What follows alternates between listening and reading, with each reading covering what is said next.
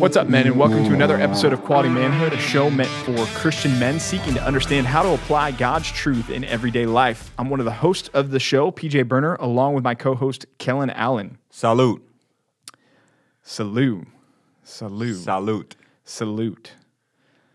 Dude, I'm racking. I'm going. I'm trying. You took this class. I- French. yeah, I thought that'd be a layup for you. Salute.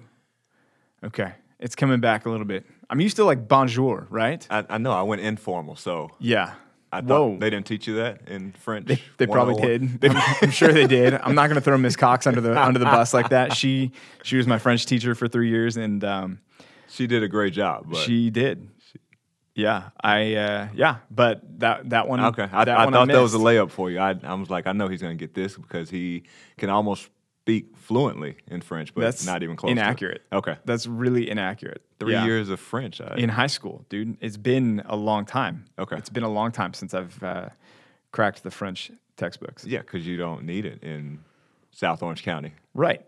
And I didn't need it in Dallas, Texas either. and all my friends are taking Spanish. I'm like, dude, you guys aren't going to need that You're in the future. Why would you take Spanish and now they're just excelling with Right. so many relationships and conversations, and you're stuck with. I'm waiting for the French invasion. I'm waiting for it. It's coming. And you I'm- can't even keep up now. Like, And then I'm not going to be any. they're gonna say right? salute to you, and you're gonna be like, "What?" Yeah. Okay. Do you guys know Koine Greek? We can.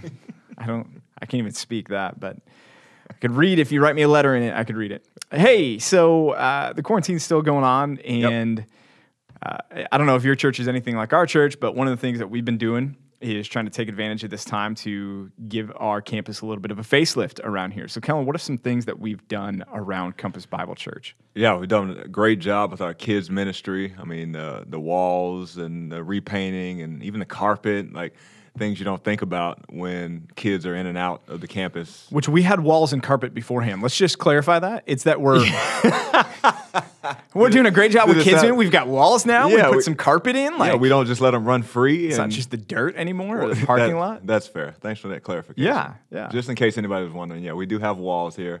We do have carpet. They don't play on concrete, but uh, yeah, the facelift, the repainting of the walls that already existed. But um, yeah, it looks great. They did a, a great job, and it's just you forget to even pay much attention to whether it be carpet and stuff when you have kids in there 24 7 that's just you know in and out all day long. Um, but we've had this opportunity to to refresh it and it looks great. They've Right. done a great job with that. Um, i know we got a, a new a new building that you know where our church offices are going to be relocating to that that's progressing really well. So yeah some great stuff that has been going on Yeah. at the church uh, during this time of quarantine. So I worked at a church back in uh, Missouri, in Middle America, there, and uh, we were talking about doing this building project and uh, giving an up, uh, a facelift to our church there. And I started talking with some people, and I was like, "Well, we'll need to get new carpet in the worship center." And the response I get, no lie, is, "Well, we're gonna have to run that by our color committee." color I- committee Right, right, color committee. So I threw the brakes on. I was like, excuse, excuse me, what? And uh, this was a church that had Baptist roots in it. And uh, if, if you're unfamiliar with, with Baptists, they have a committee for everything. Um, there's a committee to form committees. And so there was a color committee. So any modifications you wanted to make to any room on the property had to be approved by the color committee. In the color committee, as you guys just heard my laptop go off in the background there, but that's okay because you guys all have that happen to you as well. But the color committee was made up of like women that were, how do I put this gently? Um, not young. okay Yeah. So uh, doilies, things like that. Like, so as we're as a church trying to maybe get a, even a little bit younger, we're running our plans by these ladies that are like, we want wallpaper right and where where are the fake flowers going to go and dude it was it was a struggle it was a struggle Yeah. and one in particular um, we had this nativity set that went up front center of the stage every year around christmas time and it was surrounded by poinsettias and it just made me cringe a little bit. The on same one every year. i died a little bit every time that i walked in and saw it up there. Um, but hey you know what It- that's behind me now. We're now here, and we don't have color committees. I kind of want to search them. Like, you think I could find them if I went online and put the color? I might come up with something else if I a search color, committee. Yeah. yeah, especially Yeah. right now in this in this context. Can you imagine the phone calls they're probably getting? Is like uh, Churches have color committees. like talk to us about this color committee. It's like we just we just like wallpaper and we just want to have poinsettias and stuff. we, we don't want that trouble. That's awful. It's horrible. Oh, the times are great. Yeah, yeah. Well, you know, as as believers, we make decisions all the time, right? And and we hopefully you don't have committees um, that you are running every decision that you make past. Although the Book of Proverbs does say there's there's wisdom in an abundance of counselors, and we would agree with that. And uh, and we're going to talk through some things though today in this episode about how to make decisions wisely as believers when it's not necessarily uh, just a black and white, clear cut. This is what the Bible says. This is what we're going to do. Issue. Um, and there's a, a, guy by the name of Andy Naselli. And Andy Naselli is a pastor with uh, Bethlehem Baptist Church, which is where John Piper uh, was pastoring for so long. And uh, he's a, a, guy that, that put together a decision making tree that is helpful for um, us as believers to think through. And uh, as I'm saying this, and I don't even know if this is possible, but we've got an awesome director of communications here at our church, uh, Brandon Meller, who you guys have heard on this podcast multiple times. He created a, a website for our podcast. So yeah. you can go to qualitymanhood.com Again, qualitymanhood.com. And that's going to take you to our website. It's got all of our episodes, all of our podcast episodes there, and you can listen back to them there. But uh, I'm going to see if we can maybe upload this graphic to that website so that yeah. uh, the guys would be able to, to jump on there and find what we're talking through because it's it's really, really helpful. And again, this is Andy Naselli. It's his work. I want to make sure to, to give him the credit for this. Um, but we want to talk through how do we make these decisions in these gray areas. We're talking a lot about Christian liberties these days. Um, we're talking a lot about what we should do out of love for others as well. So let's let's start tackling these things. And just to give you a real life example of, of this, when I was uh, younger, growing up in, in Dallas, there was a church uh, around the area, not one that I went to or attended, but that had a ministry called Theology on Tap. Hmm. And this this church would uh, would basically send people from their church into one of the the bar areas of Dallas, and these people would go into the bars and they would sit down at the bars and they would drink with non-believers to try to talk to them about Christ. And some of you listening to this are maybe thinking about that, going, "Great, that's awesome." Others of you are listening to this, going, "How could they ever think about doing that? How dare they do that?" Right? And this is what we're talking about. How do we make these decisions? Kellen, you were talking to me about another church that you read about too. Yeah, I was out in Tennessee, very similar to that situation where uh, it was more of like a, a, home church, a church that some a group built, and they put beer taps all around it, and they invited the community and to come hang out, come come drink with us, and, and learn the word. Uh, and I, I, guess the goal was to again bring the community in. Um, have beer there and sort of, I, I guess, meet the community where they are. And but again, it's it's a slippery slope to where you know it's much easier to conform to the world than it is for us to pull a whole group um, that is just living by the world, right. worldly standards, and pull them up to where right. we are. Uh, and most of the time, you know, when you're bringing around alcohol and you're trying to talk about theology, that, that's just not going to go over well. Right. right. It's just not. Th- there's so many other opportunities to where, you know, whether it be, you know, the relationships you already have with your right. coworkers, with your neighbors, is investing in them, loving on them, as opposed to you know trying to find something that the world likes to do and and, and, right. and turn that into a gospel conversation. Right, and and you know, for you, maybe it's not alcohol. Um, I doubt it's dancing, but maybe it's dancing for you guys, right? Or playing cards, right? like all these things that I don't drink, I don't smoke, and I don't chew and I don't go with girls that do, right? I mean, right. those are the the things that that kind of were known as the the traditional gray areas of the church. But even nowadays, there's there's other gray areas that are popping into the church. We live in in different regions of the country where there's different mandates now with COVID nineteen and everything mm-hmm. else, and even there, it's like, okay, how do we make the right decision in this? And this decision making tree is just helpful on that. And so the first question that we have to ask right off the bat when we're trying to make a decision, number one, is does the Bible allow it? Um, in other words, is there a, a prohibition against this in the scriptures? Or is there an exhortation in favor of this in the right. scriptures, right? Then if there if that's the case, this is not a gray issue. Yeah. If the Bible says no, what what's our response, Kellen? Absolutely not. Right. And th- there shouldn't be any questions, any type of rhyme or reason uh, on why we should do it. it it's that clear. Uh, and especially if it's something that the Bible states very clearly is mm-hmm. like we have to follow it. I think as you start to get down into these gray areas, then it might take a little more of like what we'll talk about and you know bringing other brothers in to get counsel from them. But if the Bible is clear on it, then there's just no way around it. We need to be faithful to um, adhering to the words of the of Scripture. Right.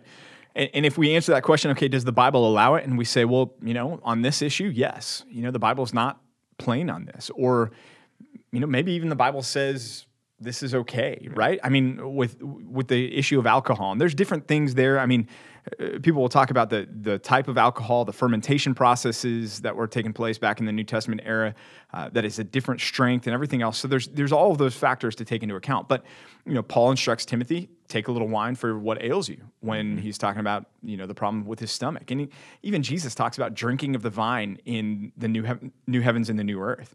So, uh, you know, we're going to look at that and we're going to say, okay, the Bible doesn't strictly forbid or prohibit everything. Okay. So then the next question that we have to answer the first one, does the Bible allow it? The next one, then, as we're making these decisions, does my conscience allow it? Right. And that's important. We don't want to sin against our own consciences. Right and, and God gives us our conscience for a reason. And we're all we're in different situations. So I think, yeah, once we get past, you know, does the Bible allow it, yes or no? What this diagram tells us is we go down to yes, and you ask ask that next question about your conscience. And mine might be slightly different from yours, uh, just based on who I have around me. For example, if I have somebody in my family, let's say, that's just you know struggling with with something, uh, whether it be uh, money or whether it be you know, alcohol, whatever it is, then how I handle myself, because the Bible call, tells me not to cause my brother, my brother to stumble. Well, I may not be able to do something that you're okay with and your conscience is right. free from doing it because I got somebody that is looking up to me that I'm a witness to that God's put in my life to say, hey, I, Kellen, you can't do this. PJ may be able to, but you can't do this. But it's gonna it's gonna cause somebody to stumble. That's right. in your life that I put around you, and we need to care more about loving the people that are around us and witnessing them as opposed to well i mean the bible's not clear on it and it doesn't say yes or no i should be able to do this maybe you can right right and, and paul writes this in 1 corinthians 8 7 through 11 right on just what you were talking about there kellen paul says however not all possess this knowledge but some through former association with idols, eat food as really offered to an idol, and their conscience, being weak, is defiled. In other words, they were out of this world. They were they were eating the food that was offered to idols. And Paul's saying, look, idols are not are not a thing, right? So you don't need to worry about eating something offered to an idol because an idol is nothing to begin with. But he's saying some people were immersed in that culture. They're coming out of that culture. So when they eat this food that's offered to an idol, it's wounding their conscience, yeah. right? And their conscience is defiled. And Paul goes on, he says, food's not going to commend us to God. We're no worse off if we do eat or no better off if, if we don't. Uh, but take care that this is this right of yours does not somehow become a stumbling block, like you were saying, Kellen, right. to the weak. For if anyone sees you who have knowledge eating in, in, in, an, in an idol's temple, will he not be encouraged if his conscience is weak to eat food offered to idols, which may be a, a Paul's implication there may be a problem for him mm-hmm. because it's it's wounding his personal conscience. And then verse 11, and so by your knowledge, this weak person is destroyed, the brother for whom Christ died. Yep. Um, so yeah, it, our conscience, it's it's something that we need to, to factor into this. If your conscience won't allow you to do something, even though, like Kellen said, it may allow another brother in Christ to do the same thing, you know what? It's you are better off saying no um, in doing that. And and men, if if you have a brother whose conscience is weak in a matter, like Kellen was talking about, you guys need to love that brother enough right. not to uh, do the thing, not to claim your Christian liberty so strongly to say, well, I'm going to do this because the Bible doesn't prohibit it. When you've got a brother who's looking at you going, please don't do that right now because that's going to cause me to stumble. Yeah. Yeah. And uh, Paul sums it up in 1 Corinthians uh, 9 23. It says, I do it all for the sake of the gospel. And so he goes through these these these verses, and verse 22 is exactly what you were saying: is to the weak I became weak, that I might win the weak. And so Paul's looking at it like, at the end of the day, it's about the gospel. It's not about me and my feelings and my liberty and what I feel like I should be able to do, what I shouldn't be able to do. Whatever is going to point people around me to Christ. That's right. what I'm going to do because right. that's all that matters. And yeah, we, we definitely have to be able to get in that mindset. And it's tough to do because sometimes it feels like, man, I'm, I'm missing out. I'm not yeah. getting, I'm not free to do what my, my friend over here is able to do because um, my conscience is telling me something different. And again, God gives us our conscience, our Holy Spirit. The Holy Spirit is working in us as Christians. We need to listen to it and we need to abide by it um, so that God can continue to work in the people that He has around us. Right. So I've answered these first two questions. Does the Bible allow it? Yes or no? If, if yes, then my next question, does my conscience allow it? Yes or no? So if my conscience says yes, then I'm good. I'm just going to go do it, right? Like bull in the china shop, watch out, here I go, right? No, those are the two big rocks, but then we, we got we got a few more to work through. Yeah, and these are this is where Naselli I think really is, is helpful in this diagram because I think maybe if, if you've been around the church, you've kind of heard those first two questions. Yep. You've thought through those first two questions, you've wrestled with those first two questions, you've heard sermons preached on that concept. But now Naselli provides these three further diagnostic questions before we make our decision to think through. And the first one is what effect is this going to have on other believers? Mm-hmm. So the Bible allows it, my conscience allows it. Now I need to ask this question okay, how is this going to impact other believers around me? And that's a little bit about what we were just talking about, even, even with the conscience issue. Is there another brother whose conscience is going to be offended by this, right? Yeah. I need to think about my church family and how this is going to impact them and not just how it's going to impact me. Yeah, yeah, and even you know being on the staff here, our senior pastor, one of the first things that he talked to me about is being a churchman, and not just caring about um, my ministry, but caring about the entire church and. Uh, kids men and caring about you know the women's ministry and caring about young adults ministry just as much as I care about my active ministry and that again is is here. It's like what's going to be the effect on other Christians? It's like different things we do and we can even talk about a little bit like you know mask situations all right?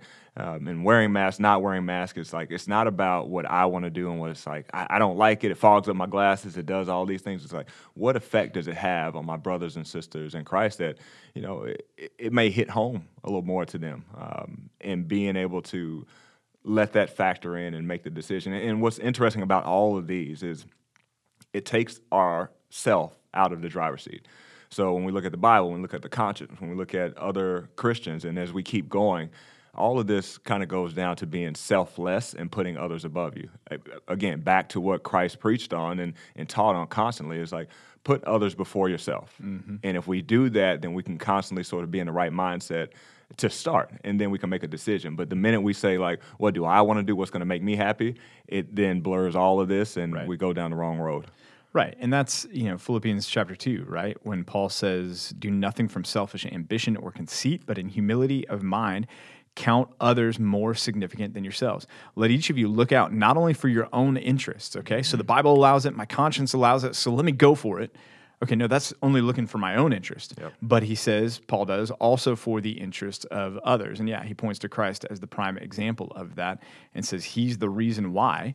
Uh, you know, we should do this. And, and, and Paul talks about this again, coming back to 1 Corinthians, 1 Corinth- 1 Corinthians chapter 9, uh, the, the opening, 1 Corinthians 9 1. Am I not free, Paul says? Am I not an apostle? Have I not seen Jesus our Lord? Are you not my workmanship in the Lord?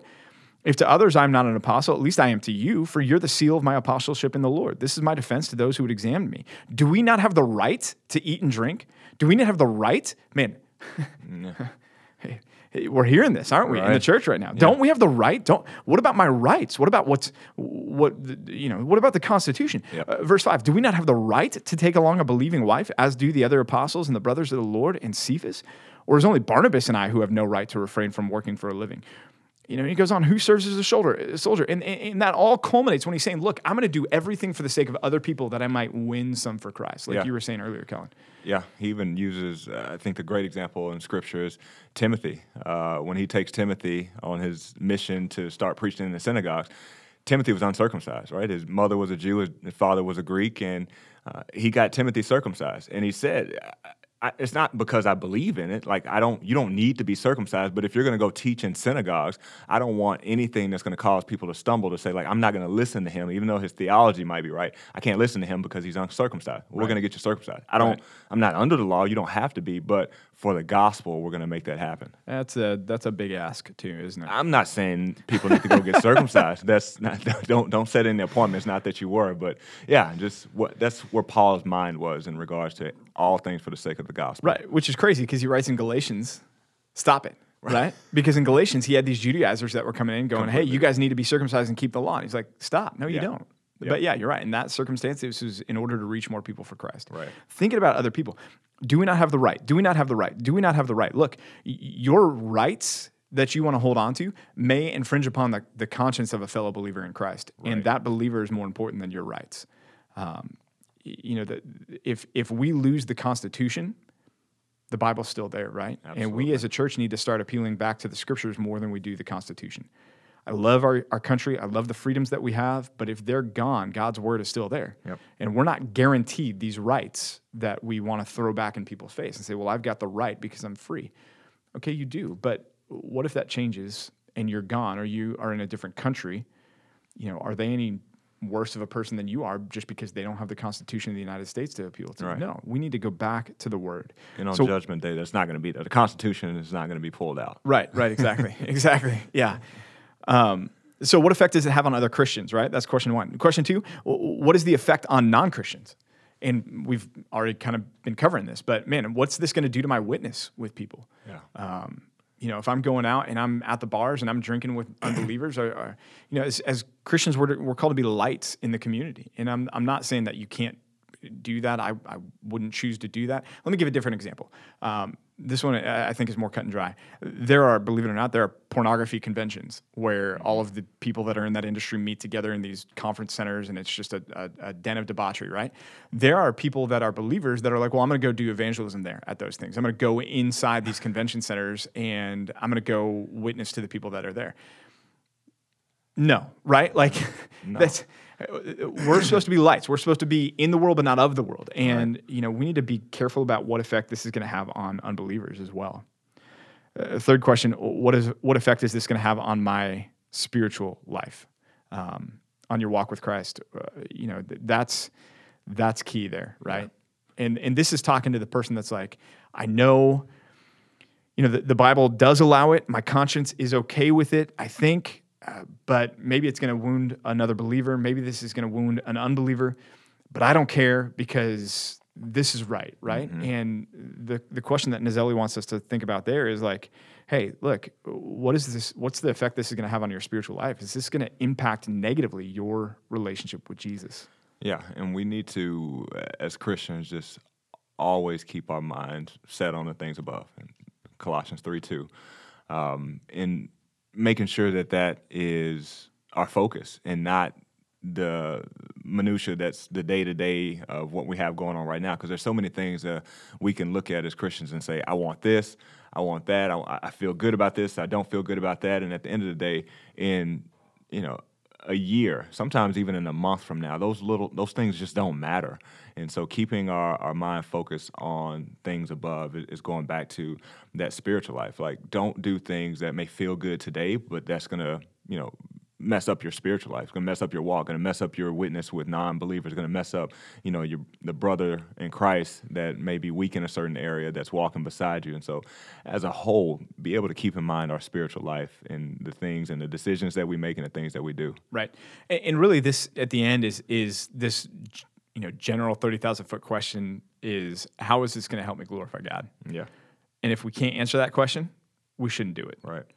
Um, You know, that's that's in the end, that's our goal. Everything that we should be doing, right? And that's 1 Corinthians ten thirty one. Whether you eat or whether you drink, what do everything for the glory of God. So, uh, you know, Colossians three seventeen. Similarly, Paul says there that we need to do everything we do in the name of the Lord Jesus Christ. if we can't say that what we're doing is for the glory of God and in the name of the Lord Jesus Christ, then what we are doing is wrong. Right. Even if the Bible doesn't specifically prohibit it, even if your conscience allows for it, if if you can't sit here and say this is for God's glory, don't do it. Lay it aside, give it up, put it aside, right? And especially when it comes to uh, your impact, your witness, your standing as a as a light in the midst of a dark world. Uh, one more verse, Paul says in, in 1 Corinthians nine twelve, he says, "We have not made use of these rights." Remember, he was saying, "I've got the right, I've got the right, I've got the right." He says, "But we have not made use of these rights, but instead we endure anything." Anything, man, we endure anything rather than put an obstacle in the way of the gospel of Christ. Right. Man, we need that right now, right? Sure. Definitely. We endure anything, anything, you know, and, and uh, I've, I've had multiple people say, well, you know, these, these things that the governor's asking us to do are, are ridiculous. Okay. Yeah. But is it, is he asking you to sin? Right. If the answer is no, then we're going to appeal to 1 Corinthians 9:12. We endure anything rather than put an obstacle in the way of the gospel of Christ. Yeah, and remembering God is sovereign. It's not like he, you know, he's off duty right now and he's coming back. Oh, I didn't know this was happening. Like he knows what we're doing. He Right. expects us, like we talked about it in First Peter. It's like our, our behavior needs to reflect that he's in control. Right. Um, he's sovereign, and there's a reason why he's doing this. And so Right. as Christians, we need to, you know, continue to focus on him, continue to set our minds on things above. This is temporary. Right. Our Zoom meetings, our not being able to meet in person, all that stuff is temporary. There's Right. going to come a day where we don't have to worry about it ever again, but we endure through this time. Right. Um, and he's calling us to do that. And man, this is this is the the position of strength right here. I, I mean, if if you want to lead well, if you want to lead your family well, if you want to be a leader in your church, if you want to be a leader in your community, uh, you know, it's it's not about just saying, well, these are my rights, and I'm going to you know live by my rights, and I'm going to I challenge anyone to come and challenge me on those. That's not strength. Strength is saying, okay, Lord, what do you want of me? Strength is let me consider others, not just myself. Strength is Philippians 2. Have this mindset, which is yours in Christ Jesus, who, though he existed in the form of God, did not count equality with God a thing to be grasped or held onto, but emptied himself, you know, being found in, in the likeness of a servant, in the likeness of men. And it says, and he humbled himself by becoming obedient to the point of death, even death on a cross. That's the model that we've been called to follow. That's true strength. And so, as we are making these decisions, men, let's be strong in the decisions that we're making in a way that honors and pleases the Lord. And we will be praying for you this week as you encounter, I'm sure, things that you're going to have to make these decisions on. And we'll pray that you uh, make decisions that, that please the Lord through that process. Again, we'll try to get this graphic uploaded on our website, and we will be back with you guys next week.